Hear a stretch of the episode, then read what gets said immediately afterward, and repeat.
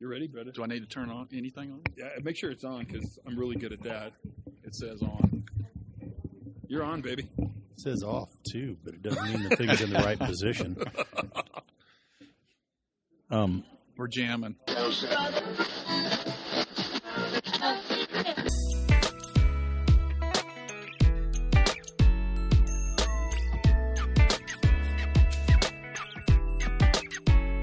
Welcome to the Pre Accident Podcast. I'm Todd Conklin, your host for today's Joyride. Hope you're buckled up. Are you ready? So, um, this podcast is going to be very special. I guess it is kind of very special. And uh, a lot of people are excited about this, and it is a very, very fun podcast. Today is a day where you will get to listen to Rob Fisher, Tony Muschara, Shane Bush, and myself sitting on a couch. Um, not really four guys on a couch because that would be very close quarters. We'd be snuggling. There's no question. And all of us, I think, would feel okay snuggling with each other. I, of course, would be the lead of the snuggle, the snuggle pivot point, as it were. Tony would be riding the edges, and Rob and Shane would be somewhere in the middle if we were snuggling, but we're not. Really, there's only two people on a couch, two people on a chair, but we're sitting together talking. And I don't know, honestly, you guys, if I've ever been together with those four guys at the same time before, or three guys. I'm often with myself. That's not that interesting but uh, it, you just don't get to get those guys together very much. And so I asked them, since we were all together at uh, at the conference, if they wouldn't mind sitting down and talking. And I would have I would have collectively taken more people as well. Uh, I just kind of ran the limit of my technology, so I had enough to talk to four people. And by golly, I got four people, counting me, three people plus me. I keep sort of including me as I as if I were. I promise you, I was there, but it's not about me. This is, I, I try to not even talk very much in this thing. And so we started talking, and I thought if I could get him to go 20 minutes, you know, that'd be pretty good. 25 would be perfect. But they, man, once you start the blab switch on those guys, they blab. And I am willing to bet you, you'll find this interesting. It's just because they, they talked about it, they talked really the time frame that they're going to talk about is is late 90s early 2000s kind of on. So they're going to go way back in history and and tell really some stories that i that some of them i never heard before. I do think this was a really special opportunity. It's it's it, it my guess is it won't happen again. It's just hard it's hard to get everybody together and it's hard to get them in the mood where where they want to reminisce like this but the, they they were there and it was midday they were you know we it, it, no one was uh, influenced by any external factors. Uh, we're just a bunch of friends sitting around talking, and I think you'll hear that. That is a great part of, of doing the podcast. It's it's the reason I like to do these podcasts. It's the reason I think I continue to do them is because we get these we get these opportunities to just sit and talk to each other. And it started out with just Rob and, and Tony and myself, and I was desperately texting Shane trying to find him. And sure enough, he walks by about well, almost the perfect timing. He he walks by when Tony starts talking about going to the Idaho National Lab and doing the first human performance class outside of the nuke world, and it really was the the first one outside of the nuke world at Idaho. And Shane just kind of drops right in and, and, and becomes a part of that conversation. I hope you enjoy this immensely because I do think this is a pretty special time together and it's fun and it's not too boring and you're going to learn a lot. So, near as I could tell, that almost makes it worth it listening to. I mean, you know what I mean? If it, if it does those things, then I think we're we're pretty much set up. And what else you got to do if you're sitting in your car or walking the dog or flying on a plane or whatever? I mean, you know, just sit back and relax and enjoy. In fact, here's what I want you to imagine: you're on the couch right there between Tony and I. So you're just you're just, you're an active member. You're sitting there relaxed, laughing and and listening. That's you. You're you're you're the fifth part of this uh this little conversation, and we're super glad you're there. So without much more crap, because I could go on a long time just talking about stuff. Why don't we get into it and just kind of take it as it as it runs? There's not really an agenda for this conversation. They're just talking and, and see what they say. And I'm glad to have you as a part of it. So without any further ado, this is Tony Muschara, Rob Fisher, Shane Bush, and Todd Conklin talking about the early days of understanding this new safety and human performance. Enjoy. So we talked we talked about um, people standing on the shoulders and and how we were more in the creative mode, Tony. Of we we by our very nature had to learn, practically apply, Mm-hmm. do, learn, practically apply, do. There was a small number of us. Yeah. The question is, and, and so on the one hand, there weren't a lot of shoulders to stand on as we were coming up. We were, Absolutely. we were we were uh, hanging the pitons and getting the crampons and You had Uncle slinging Jim, the rope. right? You had you had We James did Reason. From a theoretical perspective. We Right. had reason. We had Da- probably David Rasmussen Woods and had to Jensen. David Woods. Rasmussen for sure. yeah, and was Hollnagel in the mix yet? No, not yet, no, not no. yet. and Um, Dekker wouldn't have been in the mix. he 'cause was he's- not- he not would have- He's probably wasn't even born. no, I'm kidding. well, I'm was- kidding. He was born. Barely. yeah, Well, when I got excited, fir- the first book I read was Human Error by James Reason. me too. Right.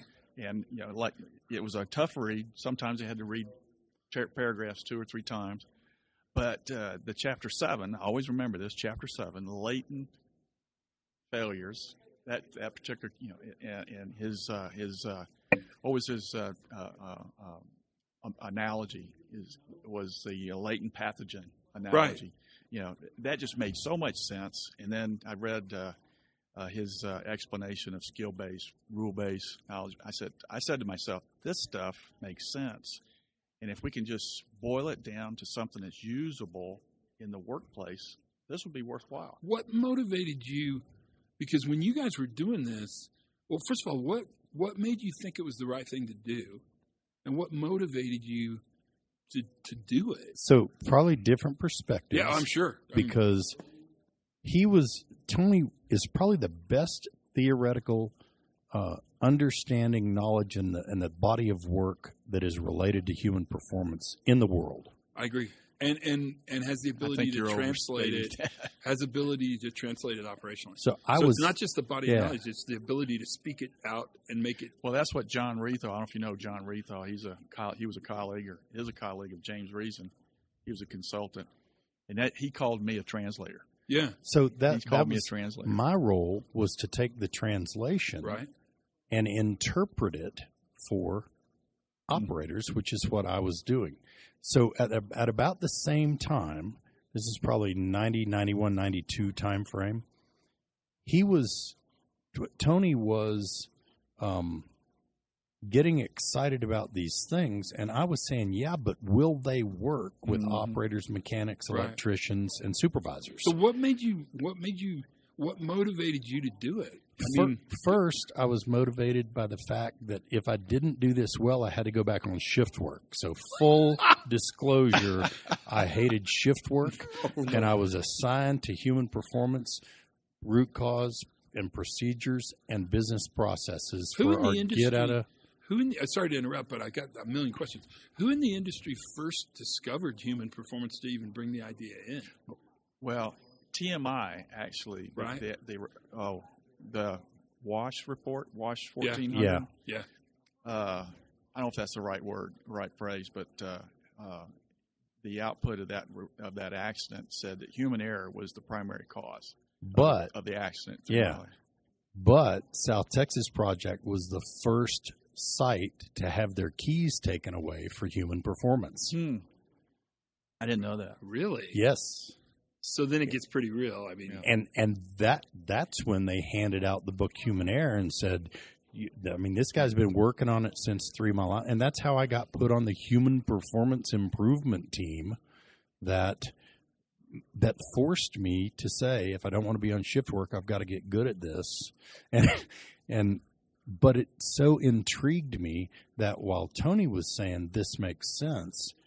I was saying, how do I make this make sense to everybody that needs it? Hmm. So on the skill based, rule based, knowledge based piece, which, as you know, has been a passion of mine, Yeah. I had to take what was written about it and dissect it from the research and say, now what does an operator, Yeah. mechanic, electrician, supervisor the need to know? at the time, you know this, right? Rasmussen and Reason did not like each other Exactly. at all. I mean, Correct. like mortal yeah. frenemies. I wouldn't say enemies, but frenemies, right? So that was an interesting part of it. What what did you start with? What, so you started with Reason. Well, well, what happened is, uh, you know, I joined INPO in 1985, and they had this program, which was an outgrowth of the TMI report, uh, Human Performance Enhancement System, HPES. Right?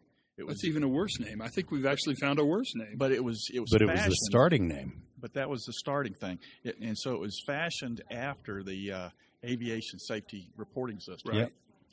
and, and it and and so I got involved with that, and it was more or less an investigation process. That was Bruce and John Groth and those guys, right? Yep, yep, and uh, and- and Rick Lorette. Yep. Uh, uh, Joe Bishop, uh, that crew, uh, Mark Pfeiffer, you know, Yep. who's who's retired now.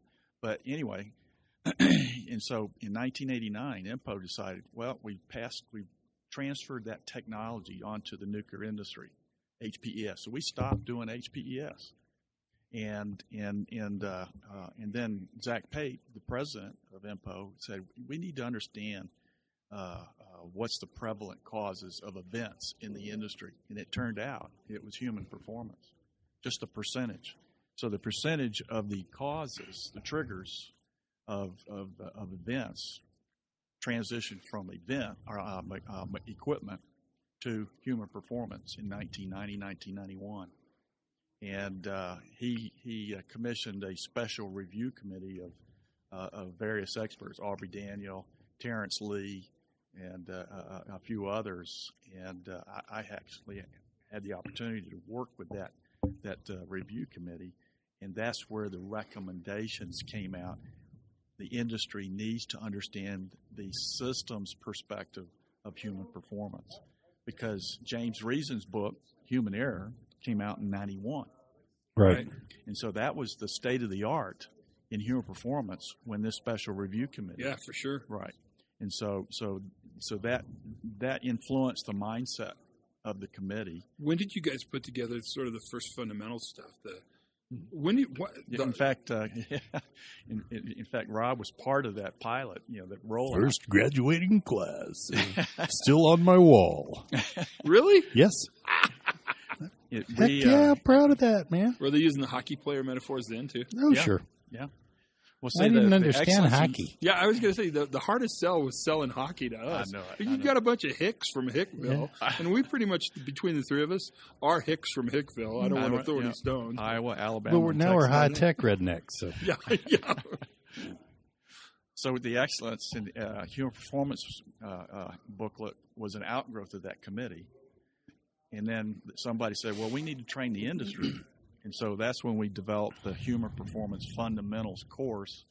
And uh, Tom Reeder and myself did a road show, uh, and uh, we did a number of pilots, and uh, we we were on the road for a couple of years. How I was mean, that in- accepted? in those first classes, you had myself, John Owens, L.D. Holland, Karen Jennings, Karen Hammond. Now we were all in the first classes that ever tried this, and and from those classes, y- going back to Reason's work, I would say, yeah, that's great, but what really matters is that I get in knowledge based performance mode. That means my error rate is 10 to 50%.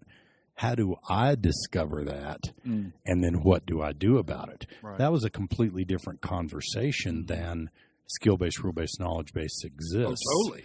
And, and, uh, and, and, and so I started working on what became known as triggers that would tell us we were there. So, what are the triggers that tell us a trap exists? We developed all of those.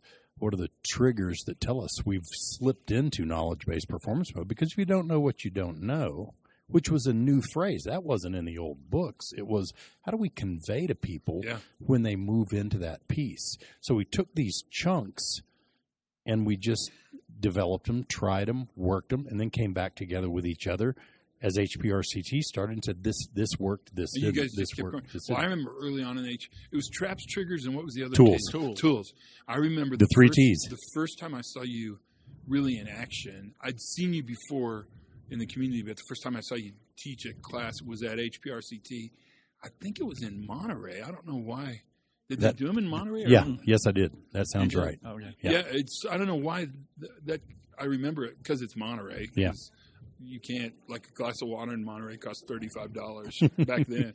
But that was really that was super early on the journey, and that was really interesting. Now at that time, um, we were really aligned towards error management, right? Right. I mean, if we thought a, a lot Well, see- about error is something we could manage. The problem, and- and we had this discussion about the principles. Right. All right. And I worked with Dr. James Reason on those principles. I actually traveled to to Manchester, England, sat down next to James Reason in his office, and we we we knocked out those principles. And by the way, uh, not to interrupt, that's the way we tell the story.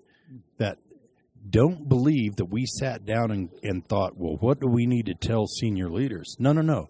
The guys that invented this said these are the guiding principles Right. that will change your paradigms.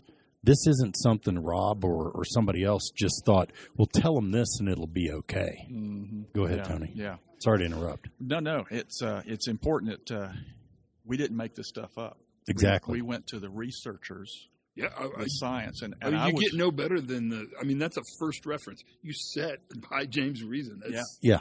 In fact, it, just can as probably smell his aside, I have, breath. I have to tell you this uh, little aside. In his office, we're sitting there, and he's got books everywhere, like any academic would. And uh, we took a break, and behind his desk, there's a window. And I was standing next to the window, looking out, you know, looking at the university, and there's a do- there's a window or another building, maybe 20 feet from his his his window. And I'm looking over there, and James Reason, you know, he, he saddles up next to me, and he says, "You see that window over there?" I said, "Yeah." Well, that was Niels Bo- Neil Bohr's office where the atom was discovered. Oh my gosh, really? Yes. So this this is an anecdotal story, but I was with Patrick Hudson not long ago. Do you know who took over James Reason's office? He did. Patrick Hudson? No, did? no, Stephen Hawking. Oh, Stephen yeah, 'cause- Hawking. I'll. Really? If, if you think about the infinity of knowledge that we've gained as a world. So again, it was anecdotal. I'm pretty sure that's what this is a pretty sure story. Yeah. But either way, they that that place has so been historic. so historical, so Certainly- instrumental. Well, certainly to the work we do because because Reason would have, but at that point, Reason would have been just coming off of well, Three Mile Island for sure. Mhm. But before that Well, he would have was been in- the, the rail safety stuff with the British Rail, right? That Correct. And uh, he was he was actually uh, developing his last uh, uh, manuscripts for managing the risk of organizational So, can I tell a story about that? I, I'm not a hoarder, but I've I've kept You all know, the you know when you start a sentence, I'm not a hoarder. It, it totally means you're a hoarder. only if you use the word "but," in Oh, okay, okay, never mind. which I did. Yeah, I know you did. My wife owns 25% of our company and has for 25 years. And and she really keeps us on track for understanding the business side of what we do. She was going through these boxes of books that were going through their eighth or ninth move when we just, you know, we just bought an office in Charlotte and have our Center for Excellence there. She pulls out, Jim came over and sat down at us at INPO and handed out a, a document that says do not copy and on the top it says organizational accidents he says this is a working title and what i've given you here are the ideas for this book organizational accidents she found that copy Outstanding. sit, sitting in one of my old boxes Mhm. and and I, ju- I get chills thinking about the fact that we sat there having these discussions about the practical applications of what he was writing and it's all just an outline of what he was thinking about saying in what became managing the risks of organizational accidents What were the hardest concepts for you guys to initially grasp?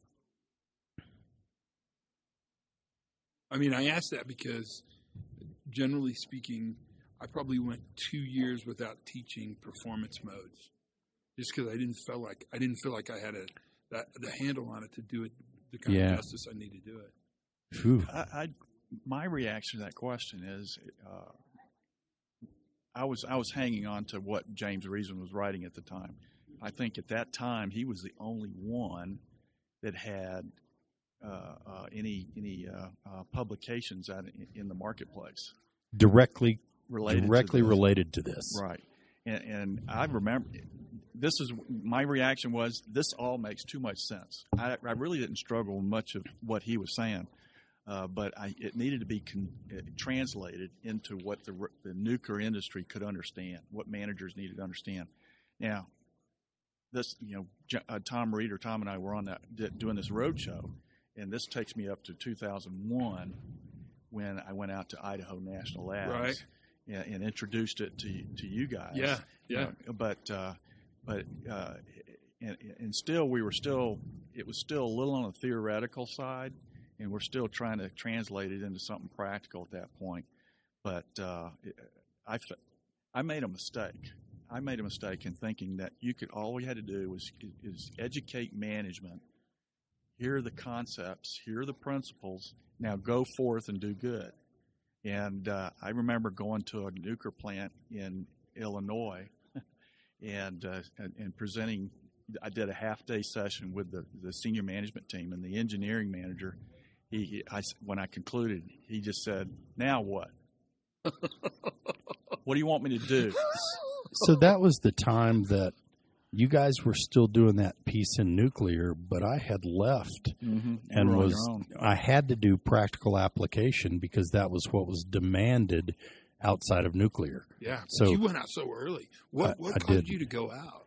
Um, Which again, I would suggest is kind of courageous. Well, thanks. Looking back on it, I, I haven't told this story very often, but looking back on it, our my wife was pulled aside at church by some of the people that I worked with and said, "Don't let him do it. Yeah, He's what's he not very good at it. He uh, the the field isn't emerging, and you're gonna your family's gonna starve. Do not let him do this." And she looked back at him and said, "We're not letting him do it. We're all in this together. We're encouraging this." And if he wasn't good at it, he wouldn't be making two, three times on in part time outside of work. Rob, What do you you were make good that at work? it then. Well, thank you, Tony. You were good at Thank it you. then. I, well, But so now you here's sort what of, I now. I understand that with a with a supportive family why you were successful. Oh, I mean, that's got to be a part of your it- success. and it wasn't even. It's it's like I tell managers, we don't need you to support what's going on. It's going to fail if you support it. We need you to drive what's going on. Mm-hmm. You have to have some driving and leading behaviors. And if you don't do that, we're never going to get past the first senior leader session so because how much, I'm not going to do that. How much has your class changed si- from that first class in 2001, or w- are we in 2001 2002 yeah. Yeah. I, um, Well, I can tell you, just given context, you know, back in those days, the emphasis was on error prevention. Yeah. A and lot of- error prevention tools. and tools. Yeah. You're right. And uh, the nuclear industry, you know, from my perspective, uh, they, to a certain extent, adulterated the approach to human performance. Originally, if you read the excellence document and then some of the other, you know, the, the human performance fundamentals uh, manual, uh, reference manual, it really put a focus on the organization. But managers in the industry took it and applied it just to the workers. Yeah, their interpretation. Yeah. So that was here's what we want to do. We're going to cherry pick what's out there. And I had the obligation to not let the clients cherry pick. So to answer your question, on the fundamental side, it would be like saying how much has um, how you tackle changed in football. And the Not much. reality is, it hasn't changed much. It's changed a Until little bit recently, until recently. until recently, Yeah. which we're which now, which is so great because now we're learning. So the whole traps, triggers, tools thing was the next level because now you couldn't do tools unless you understood traps and triggers. Right. And by the way, who sets the traps? Those are latent. Where did the latent things come from? The organization. I can make direct connections That's between those. important because remember, initially when we rolled programs out, we would roll tools class out without a problem. Exactly. So no concept on the trap, right. no concept on the trigger. So we're basically teaching tools that have no applied use. hmm They're conceptual Yeah. tools. It's like giving somebody a star bit screwdriver and and a one day lesson on how to Yeah. use it, and then sending them into a world where there are no star bit screws. Yeah. Right. Or there's some, But but they're pretty they're, rare. They're pretty rare. Yeah. And then and then as you grow that, we had to figure out I had to figure out and our company had to figure out what's the initiator on this whole trigger concept. Um, once you see one, now what do you do about it? So we, so the Mm. next step was, what do the traps look like? What do they feel like? What do they do with you? And then what do you do about them? So what do they look like and what do they feel like? Became the triggers to tell Yeah. you that you might fall in the trap that made Which you vulnerable. sense, right? I mean, yeah, yeah. Starts to, So all this stuff made together. sense to me as a as a worker. What do I need? And what that led to was now, okay, what do I need a supervisor to know if I need that? Right. What do I need a manager to know if I need that? And what does a senior leader need to know and do if I need that? When did the INPO manual come out? 2006. Yeah. So that this is later. Yeah. And did the manual come out and then the tools? Right. No. Well, Yeah. The uh, the uh, human performance tools for workers came out uh, in 07, or no, I'm sorry, in 06. The, the manual and the, the human performance tools for workers came out in 06. but at that time, interestingly enough, we had been doing those things Yeah. Mm-hmm. in other industry and and I had migrated a bit out of nuclear because you couldn't get them to listen to you unless it came from INPO. Right. Yeah. So you know we had we and were, they we were, were pick, cherry picking as well. yeah, exactly. so we kind of went and piloted this. So I I took the let's protect the plant from the people concept mm-hmm. and turned it into a let's protect the people from the plant concept. Yeah. and realized nothing changes in humans, human performance, and leadership when you flop those two things. When did, or maybe why, but when did we become less interested in air? When did air become less interesting? Maybe that's a way to ask that question. Well, it was trying not to also in leading. 2000. It was also in 2006 when uh, resilience engineering started to to surface. You know, 2003 is when Weick and Sutcliffe's book, uh, "Managing the Unexpected," came Right. out, and so that influenced me. But any, any influence from Karlene Roberts and Todd La Porte? And yeah, that guys? was that was embedded in in uh, in Weick and Sutcliffe's book. It, I'll be honest with you, I really hadn't read much from from uh, Karlene or, or Todd Laporte yeah, yeah, at that point. So my first introdu- introduction to HRO was was managing the unexpected in 03. What do you think about that book? I loved it. Yeah. I loved it. Yeah, especially the uh, the ch- the five checklists. You know, here And you see a lot of that in your writing, Yeah. Mm-hmm. a lot of that how to in your writing. but writing. see that that was an indicator that we needed to look more at the system, Yeah. more at the organization, and that influenced the the, the uh, reference man. Here he comes. There he is. Get in here. hey, it's one Have o'clock. seat, Time for us to have our meeting. Yeah, I was going to say, I didn't know it was scheduled. It wasn't. We just were all here and you weren't. It, it, and now that Shane's here, remember uh, we were talking about my trip to Idaho National Lab and Yeah, yeah, yeah. You know one. Well, that's where Shane was. Yeah, that's where I met Shane. And did Shane look young and innocent then? Oh, no, that was 20, uh, probably about 20, 30 pounds ago. Live is the word you're looking for. You still look as good. In my mind, you're still as young and vibrant as you were the day I met you. Wow. He did say in his now I know I do mind. these I, podcasts. I'm lying. So, what was it like when Tony came out to Idaho? oh, man, it was very eye-opening. In fact, I can, So, how much prep, I- how much prep did you have before it happened? before he came out, Yeah. I wasn't even invited to the meeting. And so, Well, tell us no, more. honestly, yeah, my boss Bill Gay is the one that invited him out, and it was for managers, and I wasn't a manager. But I'd read the INPO manual because we've been exposed to it prior and some slides, and so I just snuck in the back. But yeah, I can remember. And there was a lot of snow on the ground. Tony and I have been, or I mean, uh, well, we did talk about this Mhm. before. Um, it was so eye opening to me because I, I knew I wanted to go out and do some kind of consulting of some sort. Just didn't know what the subject was going to be. So when I was first exposed to this, I immediately was drawn to it. So I started reading all the books, the Dekker, or not Dekker and Stan, but James Reason. Um, his first book was a little hard to understand.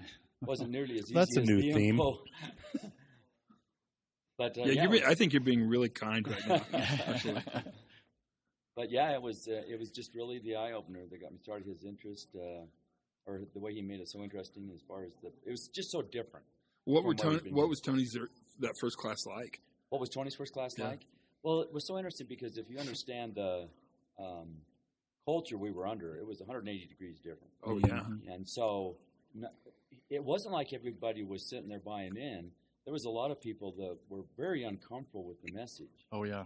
And so um, that told me that there was really something to this. Yeah, that makes it more legit. Well, what was the early pushback like for you? What was it like for you, Rob? The early pushback.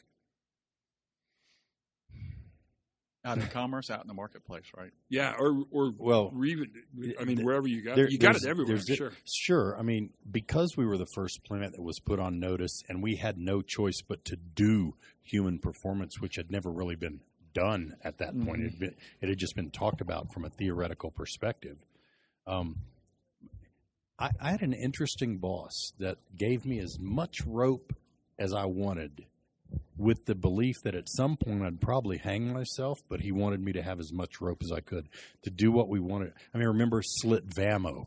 Oh, slut Vamo. Yeah. we tried this thing that became Star that was Slut Vamo, and so we thought, it was a self-checking. yeah, it was a self-checking tool. I'm glad you guys changed that name. a actually. seven check, a seven step self checking tool, and Slut Vamo. but, Yes, but that we- sounds like you'd go to jail for saying It- that. it I does like sound asking like their that. Porno names, by the way. Yeah, no, but Oh, I only ask you their porno oh, name. Thank you. Anyway, so- And there's And- another one called so- Piscopo. Piscopo. That's Yeah. just so the initial pushback was managers saying, eh, why would I listen to an operator? They don't know what I do. Yeah. So I'll listen to an operator that is telling operators how they can reduce error, but I'm not going to listen to an operator in my own house that is telling me how to manage. And I'm certainly not going to listen to one that says, now we're going to shift the blame from the worker to the manager Oh, which yeah. is what they heard even though no one was saying it. And I actually had a boss that told me this, and it was it was genius to hear. He said, "Rob, listen. We send you out all over the country, now all over the world, to gather and do and bring it back and do. But just remember this management team thinks they will never be less than 2 weeks smart uh, smarter than you are. Whatever you bring us, 2 weeks later you teach us." So you, I'm sorry, you're never more than two weeks smarter than we are. Yeah. Yeah. You got two weeks to tell him everything you learned every time. Exactly. And then as, instead of it being a, um, we we don't know everything you know, but we now know a lot. It's we know everything you know. In other words, you've taught us everything that you know. Now go out and learn more. So that piece of managers believing that, and, and this is why they embraced the tools so much because they weren't theirs. They belong to the workers. Yeah. if Yeah. workers, and this is why, especially in Nuke, they started blaming the tools as the barrier that failed as a root cause because that wasn't management. That They was were the using the workers tools as a weapon. as No, a weapon. and you, exactly. You saw him. Now, because you were from INPO, did you not get a lot? You probably got Oh, well, I got a lot. I got a lot of pushback. Did you really? Oh yeah. Oh, yeah. Because And you came from INPO, so when you walked in, angels would sing and a ray of light would shine no, on that's not head. true. That's not true. Oh, that's just my impression. We're from INPO. We're here to help you. That's right. but at INPO, it, the, it seemed that whenever we did our plan evaluation, we started ba- back in in, in uh, '99 timeframe. There was a revision of our performance objectives and criteria, and that's when human performance became part of the uh, plant evaluation. And uh, and so a lot of the organizations started using the human performance tools just to show INPO that Right. we're doing doing human performance and that and that's where we got uh, the industry got in trouble. Uh, they would start uh, just whenever INPO would show up, they would just do the tools without really knowing why they're doing the tools, just to show we're com- in compliance. They would actually teach showmanship Yeah. of the tools before INPO got there. I mean, I, I, I, oh no, I can imagine. I that. was asked to come into to- yeah. Yeah, I was asked to come into several plants to do INPO preps to show people how to how to show INPO they were using the tools. Right. And and two of those after two of those I figured out what I was really So- being used for and I stopped doing them.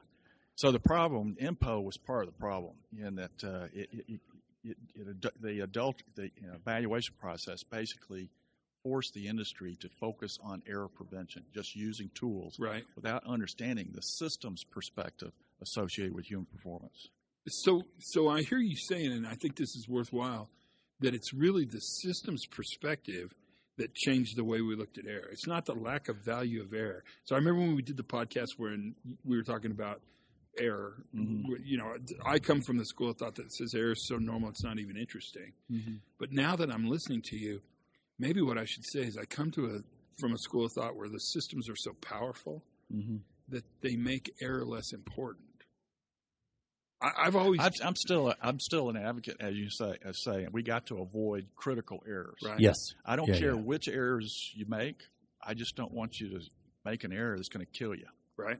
That's the one I want to And, and the difference between you and me, or between Rob and I, and Shane, I don't, I don't know where we are in this because we never talked about it. Yeah.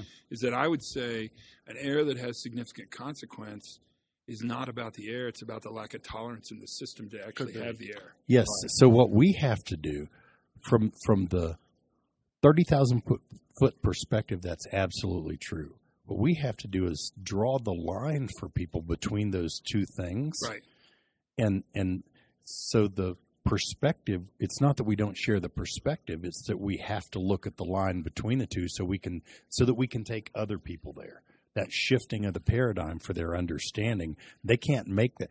I'll give you an example of the of the error is less interesting when we were having that conversation.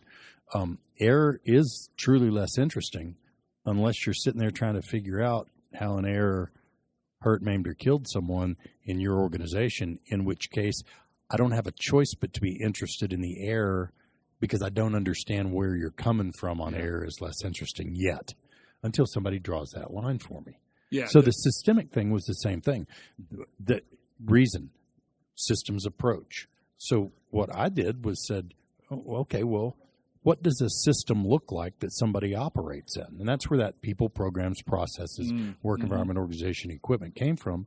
I, I took some of uh, Covey's stuff about control, influence, and concern and said nothing can be in the system that you're concerned about.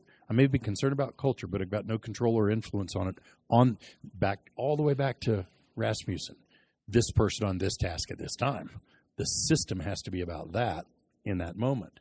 So that so we had to stop telling people it's just about systems and tell them here's a system you can tell people to look at that they can then have some influence over that they can see where those trap triggers tools come from all of those elements But it's interesting because initially, in human performance, we were pretty we were pretty non-pulsed by risk. Right. We didn't we didn't spend a lot of time at all talking about risk. Yeah. It Yeah, but think think about that though. The, the- it was uh, it was nuclear grade going in, and here's one of my one. of- You asked about one of the challenges. Yes.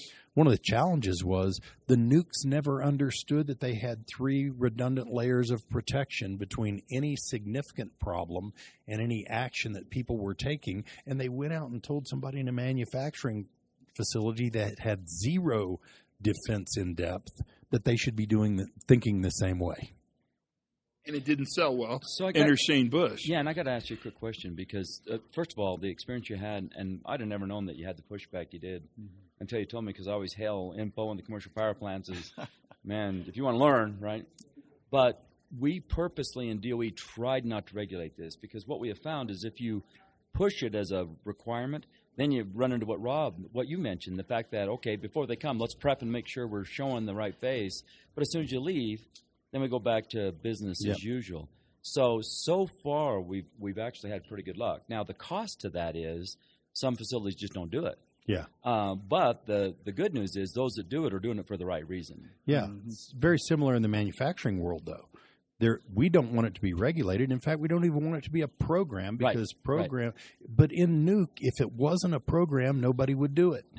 Right, and so you had to force it. You, So we had to create something right. that was not programmatic right. but effective. So I want to ask this then, because you mentioned this, and, and I've always struggled. I've never had the avenue to ask you guys together. Uh, we talk about critical steps, and there's a number of definitions, but I think we all get basically what a critical step is. We found that there are so many people that consciously decided, well, this human performance stuff's not for us because I really don't have a critical step where somebody's going to die. I Yeah. don't have a critical. So they just they would say stuff like that. It's not for me as an engineer. It's not for me. I, I don't kill people. So we created those three unwanted outcomes: injury, mission Right. interruption, and damage. and that way there's not a single person that could argue this stuff isn't for us Right. because my errors might not kill someone, but they could Yeah. sure interrupt the mission or they could sure cause damage if done incorrectly. So, if it's all right, what's your thoughts on the fact that we broke it down to those three things, which could be defined by critical steps, but not necessarily? Well, I'll, I'll be honest with you. That's that's uh, been my sentiment as well. Um, I, when I started my own business back in 08, 07, 08, and then I, I had the opportunity to do some work with General Electric. And so we started doing some assessments of, of human performance, how they did business.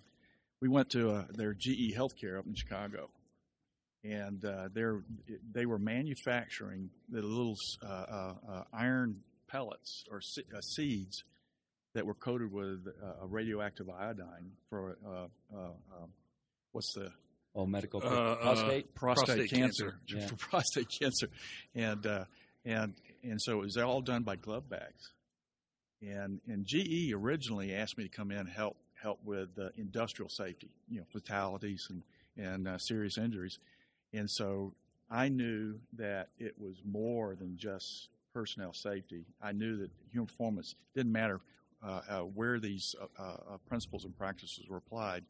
It was more than just safety. Yeah, It was really yeah. profitability, productivity, uh, quality. Uh, Everything, it, yeah. it, it, it was across the board. But I didn't tell them that until it happened at that at the GE Healthcare, and the plant manager was part of the my the, the training that I had there.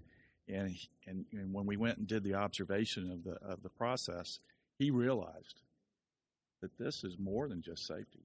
Yeah. This is quality. This is production. This is profitability. It's it's environmental protection.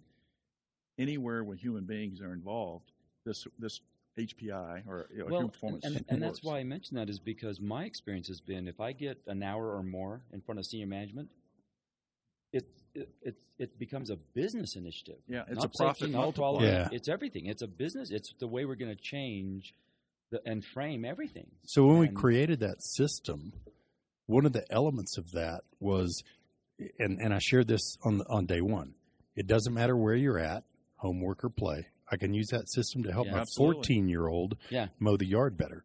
But it doesn't matter what you're doing. Quality, safety, effectiveness, efficiency, productivity doesn't matter what you're doing. Yeah. And what that did was it opened up companies that we we don't care what door we come in. It used to be you came in the safety door a lot, but I would Right. say it's 33% safety door now and and 66% Yeah. other business need because the system is completely agnostic to what you're doing. Right. Right. And when people accept that, that engineer is then devoided of that's not what I do. What you don't design something that could and your Yeah. three are very close to ours. It's mm-hmm. it's somebody might get hurt, Yeah. something might get broken, Yeah. and somebody might not be satisfied. Yep. And the reason the satisfaction element came in there was there's all kinds of ways Right. that people are not their needs aren't satisfied that that system and human performance therefore can fix. So even our move into service and retail is less about um, people getting hurt, maimed, and killed, Yeah. and more about the fact that they spend billions on not retaining people because their needs aren't right. met. Right. Yeah, in fact, uh, I landed on harm as an overall arching idea, but I defined harm as damage, Yeah. loss, or injury. So it sounds very It- similar. well, to and. Yeah. and, and that we independently came to this idea of rather than it being just injury or death or um, that universally it can apply to anything. So we all come up with our terms or phrases to make sure that happens. But yeah, and that's been the most rewarding thing. I have yet to walk into a company this hasn't applied. I Oh, yeah. I mean- exactly. And and and look, my heart is still in fatal, fatality, serious life altering injury yeah prevention, preventing, uh, uh, eliminating preventable deaths, because I think we can really help with that. And and like you say, Todd, it's not as much the error is the interesting part, but understanding and predicting the failure mechanism that gets us to this catastrophic outcome. I just care so much about people that I don't want the suffrage. yeah Right. But what's what I've discovered over the last 12 years I've been doing this is that uh, the managers are realizing that if you want to avoid serious harm in the workplace with your product or with your people or your environment, whatever, you got to look at the system. Exactly. You got to look at how your organization works or doesn't work to support that operator or that technician or that craft who's turning the wrench uh, in a way that uh, if they do make a mistake, you fail safely. But getting there is the part that I find so interesting. You all got there, but you didn't get there together. You all sort of organically discovered Mhm. this larger um, purpose, really, this larger understanding of, of the process. I find that really interesting. Well, I think consciously or subconsciously we worked together in that we heard each other's ideas. Mhm. I, I was a, I was a pretty good translator, I think, of, Mhm. of some of the things that Tony was saying. You know, managers need to okay, but I've got to figure out how to tell them that in a way that'll get them to shift their paradigm. Right. And and there are certain groups of people that the Tony's pragmatic theoretical uh, approach it hits them, but then they'll ask that question: Okay, how do we do that? Mhm. we were always the the how to people. but we didn't really have we didn't really have a community per se. No. I mean, We- how did well, we how thought did we, we cope did. with each other? Well, no, Well- I think we did. I mean, I don't Well, even mean to be HPRCT had a little bit to do with that. I would think so. Yeah, I mean, yeah. But- I'd come in and watch you two, or Yeah. watch you guys pre- present and say, "Oh, that's a good idea." But HPRCT, we kind of got in the do loop for a while where it was sort of the same things over and over Yeah. again. And we all know we went through that. Yeah. But how were we, um, how were we reading, developing? Like, when did Dekker slip into this story? That's back in the uh, uh, 06, oh, that Yeah. time frame, because that's when the resilience engineering book. But he was coming out of Woods. Yeah. So he's coming out of, Ohio- sorry, the Ohio State. Well, the he was Ohio one of the, State he was, University. yeah, he was one of the co co-authors with Woods behind, behind, the- human that error. curtain book, right? Yeah. Right, Yeah. right. Which I liked. That I think Yeah, it's that a good book, I think. But then he then I think it was about that same time he wrote his first book, uh, uh, uh, the Field Field Guide Guide. to When- Understanding. But that wasn't the original name. That's what's interesting about it. Well- that book that book had a first name, The Field Guide to Understanding Human Error. What was the can't first name? remember what it was. Are you talking about the red and black version, the skinny one? Yeah, that that did have a different name. It was the Field Guide to Oh, you're right. investigating human Invest- Investigating it, yeah, and then exactly. it You're right. changed to I didn't understanding because of the philosophy we're talking about. So we, So we in sat around one day with the field guide to invent Yeah. whatever it was. Yeah, Sidney's going to kill us for not knowing this, but uh, I, I knew Sidney. I was on the kitchen. yeah. And, and and so so Oh, God, you're pandering to Dekker? we were actually sitting around talking about that book, and then the next version came out. I said, "Well, that's a that's a better way Well, to and then, say but the this. next version sucked. the Well, field guide the- to understanding Yeah, human the- error." because it was about twice as thick. I didn't suck. well, and, but and the, the, that red and black book was amazing. Now, this could be I a did, bias. I did love it. Well, I had it as a prerequisite for every one of my I classes as a red. I still do. I, I, in fact, I agree, and and I have to admit that I still actually try to buy the original one just because I like the flow of it. exactly. Uh, and so you can get it for now eight bucks rather than the thirty or Well, forty. and the, and the red and black one, the skinny one, yeah, it was 120 pages. That's where I to the least- point. you should me- write. A, you should write a small book. Well, that's where I that's where I stole the idea from.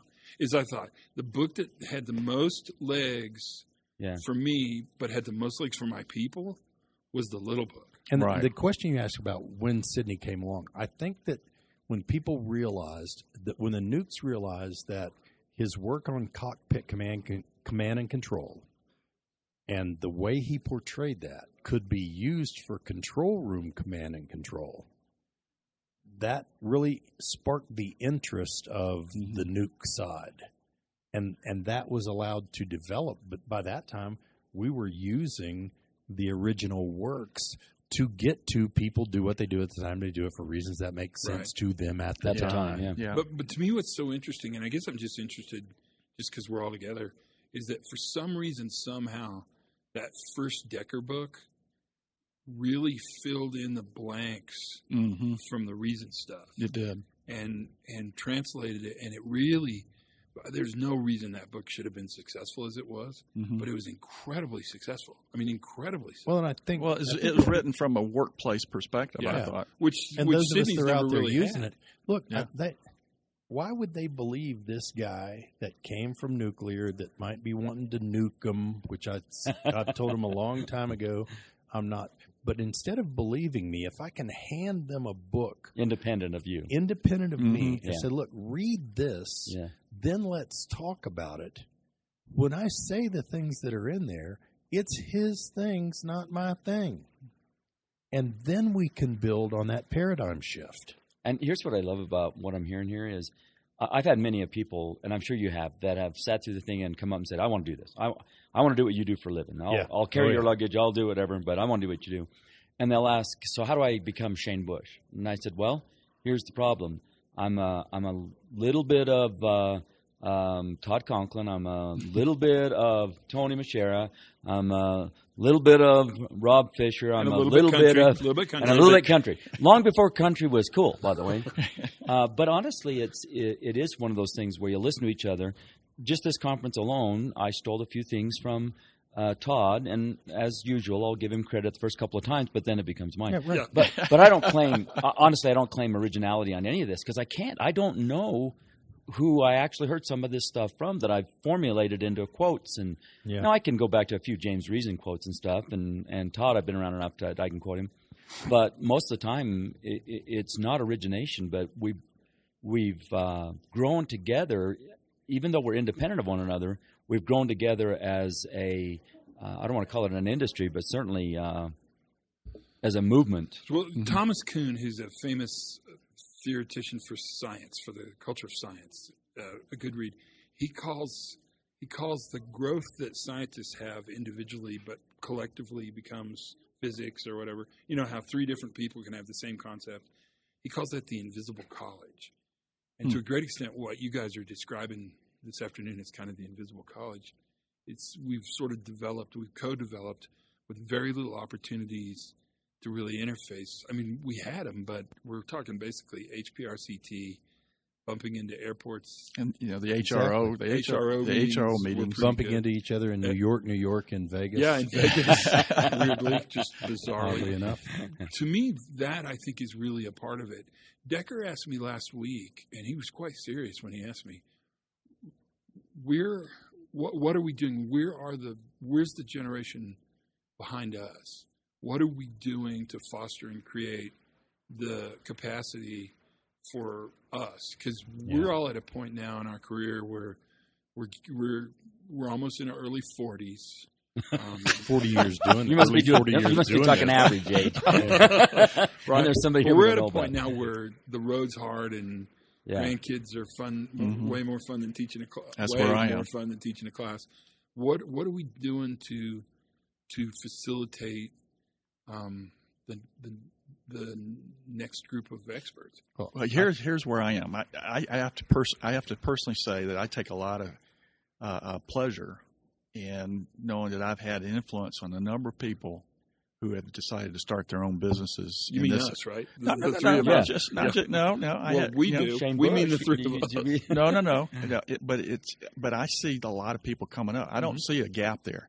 I don't. I don't see that. I see a, a several people working, um, even though the the number of consultants, so to speak, or the number of people working in the marketplace is still less than the demand. Yeah, The demand Oh, is much doubt. smaller greater. than I thought it would be. Yeah, And I didn't mean, and I I certainly don't mean this. and this sound- HPRCT. I know it's amazing. Oh, what thir- two thirds of the people Yeah. in there are new And, newcomers. and I don't mean to sound like um, the generation below us isn't good. I don't mean any of that. I, the question I think that Dekker was getting to, but he didn't get to, is why aren't universities Yeah. Embracing our Oh, this conversation program? from Exactly. before, right? That- yeah, and I think I'm that's surprised it's not a it's not a major. And We're working with two right now to try and incorporate the body of knowledge into the industrial safety education. right.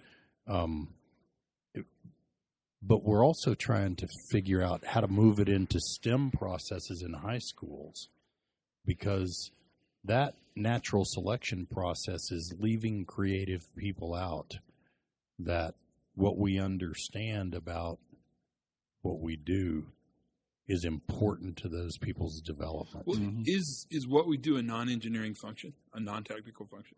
It is to them.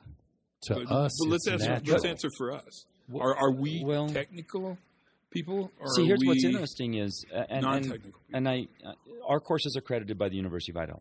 When we first started it, we were in the Department of That's where the potato was invented. That's correct? exactly right. That's why we had a potato bar Yeah, last no, night. that's right. But now we're in the Department of Engineering because it was proven that the process is repeatable. That Right. that you can take uh, independent of one another if you use the tools right and correctly, and come to the same conclusions as far as the organizational influences Right. as to why people do what they do. The substitution test, so to speak, right? Yeah.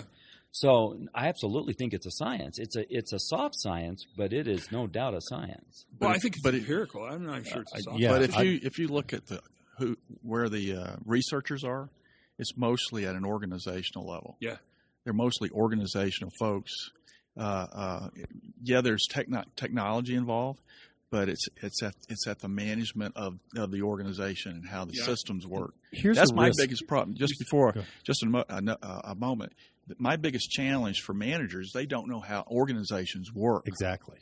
They don't know how their organizations create success or failure. And by the way, that started in the beginning of the industrial age. Mm-hmm. Our management has not kept up. In fact, our technology has outrun our ability to manage it Mm-hmm. in the traditional way. Well, Correct. for years. Uh, yeah, and there's this gap there that you would think they would obviously see. Well, but it's Taylorism, right? It's classic Right. Taylorism to separate the work from the thing Yeah. Well, and then, So- and then we're still uh, promoting people on their technical competence exactly instead, of their, ability, to lead, manage. and then Yeah. we're not developing their ability to So lead. is, I is totally human agree. performance uh, is resilience maybe a better question? Is that a is that a non-technical skill? Because I will tell you that the people that are most successful, the people we like, Reason is a great example, Rasmussen is a great example, Dekker's a great example, Wood's a great. So let's just go through Dekker's pedigree, right? So uh, undergraduate and master's level is a European degree in psychology, PhD in engineering right. right? Look at Yeah. Rasmussen, strong background in psychology, strong background in engineering. Woods, right?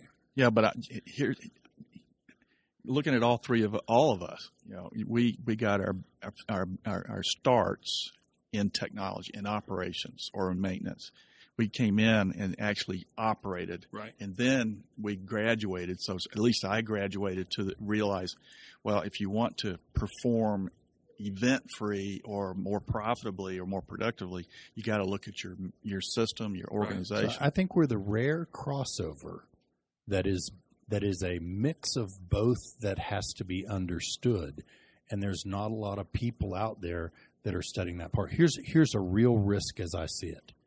We're now starting to shift so that some academics are taking over um, and saying if it's not coming through academics, it's not real.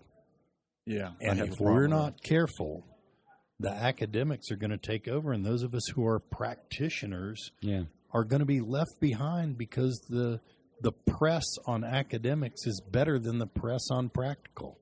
And but we are the mix of psychology Mhm. and physics.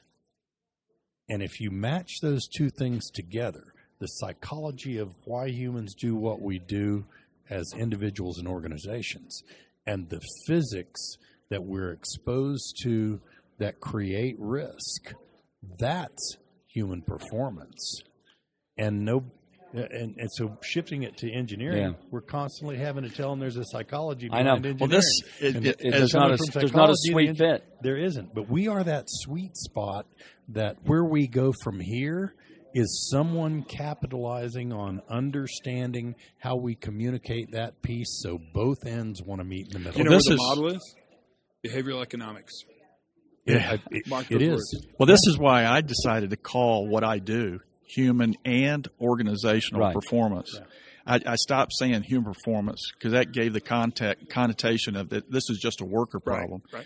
So I added the ampersand symbol Yeah. and the O organization because I want managers realize you're part of this problem or, or, or this issue as well. And I think this is good. And you know, Jay Allen has in, interviewed some of us. He, but he, had, he asked me a very interesting question and referred to all four of our names came up as forefathers. Now I don't consider myself a forefather. I'm Yeah, right you a forefather. Yeah, you You- you- you- I'm a forebrother. But but Todd, you've mentioned this many times. All of us are riding on the backs of giants that created the, uh, or not created, but came up with the philosophy, and we've just taken it to fruition, right?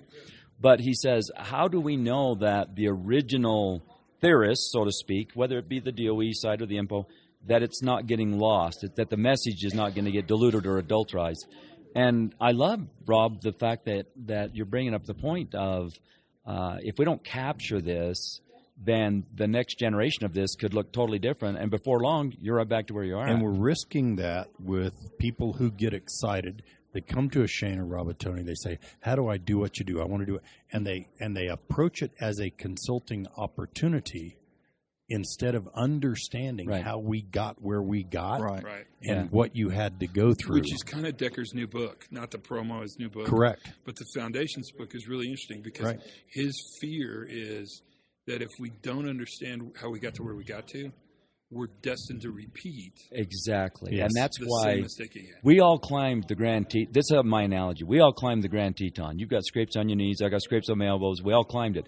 The new people want a helicopter to the top. Yeah. You know, and it's like you can't do that. There- There are some things if you don't experience firsthand And- and and, have both sides of the coin of knowing and I, what it's and I wonder how much of that is developmental. I wonder how much you have to start by being fixated on air, then fall out of love with air, fall in love with systems. So here, you know what what we've seen over the years, and we've you know we've had a great opportunity. We had a good run, twenty five Oh, years. yeah. You, you know, you know, Still- over over two hundred and fifty thousand students, right. and and some of those people rise to the top not so they can not so that they can be consultants but because it changes their life It and their organization in such drastic ways that I get chills when I talk about it. They're You not know. doing it but they never take that out into the world because they don't either don't have the opportunity or that's not their life. So you have that piece of when we talk about standing on the shoulders of giants, and then I don't consider it giants, but standing on someone's shoulders, and then some of us, I believe that we, all four of us, were willing to jump off Yeah. those shoulders. Yeah. Yep. The question Well, how is, much is- in the new much- generation, who's going to be willing to jump off Yeah, how much when they want a helicopter to the top? How much are you willing to? I mean, how much have you been willing to change? How much have you been willing to let go of things that you once thought were were sacred tenets of human performance that you now realize probably weren't? I mean, I can give an example, and, and that's Heinrich's pyramid. You know, uh, knew it wasn't a great example from the beginning, but how do you move people from this thing that they're taught for eight years in school to something that you know is a false representation of what's really going on? Right. So you draw the line, and as you're drawing the line, you're abandoning the concepts along the way. That was our conversation before. Yeah. I can't get up in front of people telling you this is BS, it's not true, you should drop it. I have to say, here's the path you take to that new future. And think of it from their perspective. What you're asking them to do is get on a boat on an island and row to another island they can't see.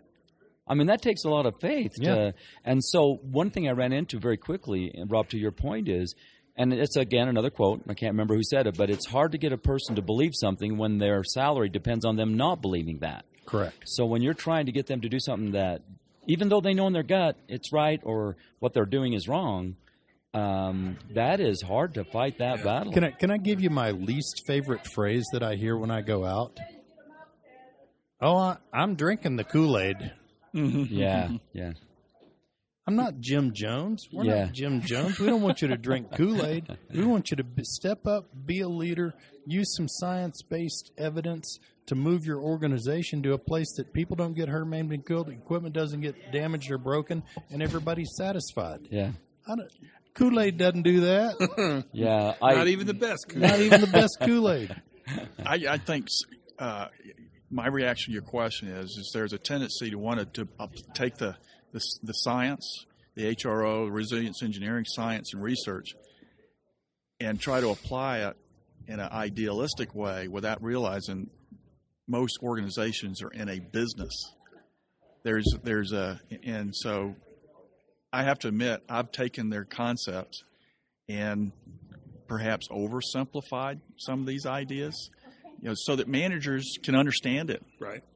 All right. So I, so that I don't know if that's been y'all your oh your no, experience. no doubt. Yeah, you you have to use terms and phrases that bring it back to, you know, a Real life. Yeah, and then you can slowly build it back up again. If Mm-hmm. if I was to ten years ago in there and go in there and talk about failing safely and the capacity, resilience, and all that, they weren't ready for it. No. But but the foundation is built to the point Yeah. that we're ready to have those conversations. Well, that, and that's been the secret. My problem with HRO, with high reliability, yeah, is we basically said become these five things, but it was the journey. If you look at highly reliable teams, they never think they're reliable because they're constantly questing. right. questioning. They, they would never reliable. self uh, identify think- them. I Set- think that's, that's what killed healthcare. Well, healthcare's in trouble because they said become these five things. Yeah, I think, uh, and that's one of the things I, I've, I've struggled with with managers. They want the criteria and say we want to have a, pla- a, a management plan to get us to be in a, A high KPI for. HRO. Right.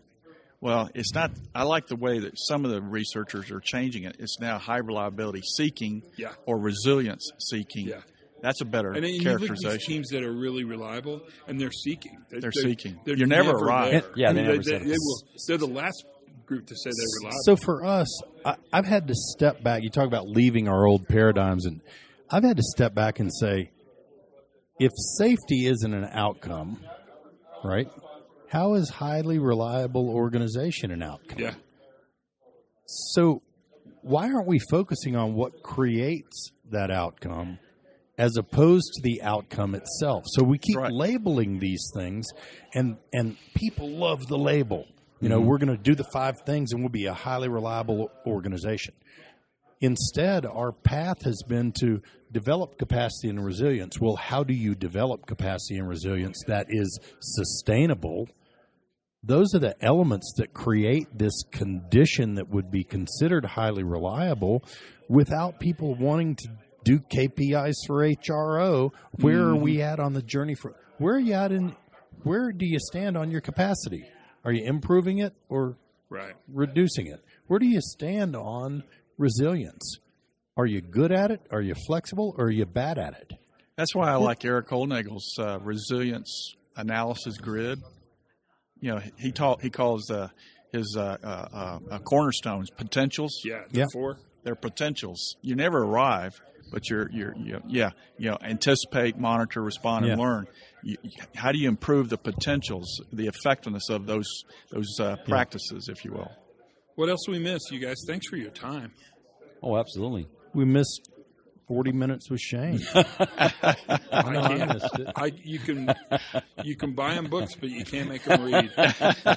Why do people think they can just come up and take our picture. I picture? just come in and just flip in there and swing in like he's a, doing a crime. I was trying to be what what's it called when you're you're fashionably late. You know, I think to the- fashionably late is what it's called. Yeah, I think I, I'm pretty sure that sums it up. It takes a pretty dang good meaning I don't know to about get the me from fashionable taking a nap. but The late, The late part, you yeah. got. Anything we missed, Tony? No, but I, No. I'll tell you the one thing that, that is interesting though is, and Rob, you touched on it, the university part, and how do we? Uh, I I have tried to work with ASSE for years and years and years. For example, with uh, uh, ASSE safety professionals, Yep. because it's all left brain factual stuff. Yep. And yet, I think it's been proven now that most of it, or at least a big chunk of it, is this right brain, organizational, contextual, Yes. all the stuff we Yeah. talk about. But man, that is a hard egg to break. They I- they are so hellbound. So, to use your phrase, you can't swing a dead cat without hitting something out there related to leadership. Yeah. Just like people believe today that everything we know about human performance is on the internet, so they don't need to talk to Yeah. experts about human performance or the journey. All they need to do is Google it, Right. and they'll get the DOE handbook, Yeah, and they'll yeah. be able to do it, which doesn't contain a lot of hows. No, it doesn't. And and I've been guilty of that because I tell them it's out there, but how the, the hows is the most important part It of it. The knowledge is. you can gain anywhere, but And and and they forget their why. Yeah. Well, so I if think, the last thing we cover is don't forget the why. I think the pressure to do greatly outweighs the pressure to learn. And so they they'd rather have like something to go and do Yeah, than to actually spend the time and try to gut through reason or yeah, or read Dekker's second version. Or Well, that's version. that's why I emphasize with my clients uh, business case. Yeah, You have to understand the business case, and personnel safety is part of the business case. yeah. Profitability, all that's got to factor in into uh, management decisions, executive decisions to apply these concepts. yeah. When some people say to me, "Well, they're just doing it for the money," it's like, well, okay, but how are you getting your paycheck? Yeah, I so mean, so no. you know, let there's me say this. There's one thing. I'll say this. There's no organization that's ever been formed for the purpose of being safe. Every organization has a business purpose, whether it's Correct. nonprofit, Sure. profit. They have a business. And if mission. we don't understand that, we they're the ones that suffer, not us. If we don't get that, we have to come at them from their paradigm and shift it, not from what we know. And and I mean, I, I think that between the four of us, we're pretty good at that piece, which is why we're pretty good at what we do. I think what we're going to lose is people that understand what that is if we're not careful and people don't come, Yeah. aren't developed in that. Right. And I think a lot of that is on us. So what does that mean, though? I mean, I because I, I, think it would be sad to take all the experience, and it's not just us four, but we're here right now, and not somehow capture that in a, in in some form that can be passed on. And it's a, it's a two edged sword, right? Yeah. Do you try and develop people that are just going to develop for their needs, or do you or do you find the people that step up and say, "I'll carry your bags, I'll do whatever," and weed them out through the mm. process? Well, of- right, right. And you know, in our organization, I I never I, I've shared this with you. I never thought we would have this cadre of consultants that do it because they have a passion for the outcome of Yeah. the of the client because they all lived it. All of our consultants have lived it as deployers Right. multiple times before they ever came to us and said, you know, I'd really like to do this with a lot of other people. I've done it with two or three companies and and I love what I do. I just don't want to be pooked at a, at, at a single company doing it. Um, but I think that that developing those folks into that next generation, or we, in our company we call them standard bearers. Mm. How do you develop standard bearers that will be out there Internal that- champions. and willing to be on a little bit of the bleeding edge like we've been? Yeah. You think that's enough? That's enough for me. I feel like that's enough. It's more than enough. Thank you. Thank, thank, Thank you for you. the Thank you, opportunity. So I think it was, it was about at this point that uh, everybody was having a little fluid balance issues. I think people just needed to get up and walk around. It went way longer than I thought it did, uh, or I thought it would. It, I knew it went that long because I was there, but I thought it was worth. I, I didn't even cut anything out. I thought it was worth just playing for you guys, just so you could have a record of what that conversation was like. I'd like to do this again and invite even more people and sort of collectively get the get the story of of where things are. I, I don't know if that's interesting or not to you guys. It it's interesting to me just because I sort of remember the struggles we went through and how how how different human performance and new safety was in the olden days as opposed to how it is now. I, and it's flatly better now. There's there's uh, there's just no argument. It's it's it's really morphed in a direction that's much much more productive and uh, much more effective. And and and I think part of the journey we were initially on uh, was vital to getting it to move in that direction, and including new people, new thinkers. That's been really vital, and that's where you come in. That's that's the part you play. Is you're writing the next chapters of this right now, and whatever you do, whatever your profession is, that is worthwhile. Just think about it, because all the stuff you're doing now, you'll talk about it years from now, maybe on a podcast. I bet it's not my podcast. God, if it is, kick me, will you? Please just kick me. All right, that's today. Plenty time. We got we're we're an hour and fourteen minutes into this thing. That's plenty. If you if you gutted it out to the end, I'm proud of you. I really am. Extra points for you. Until then, um, learn something new every single day. I I know you did today. Have as much fun as you possibly could. That was really fun spending time with three friends. Thank you guys for doing that again. And until then, be safe.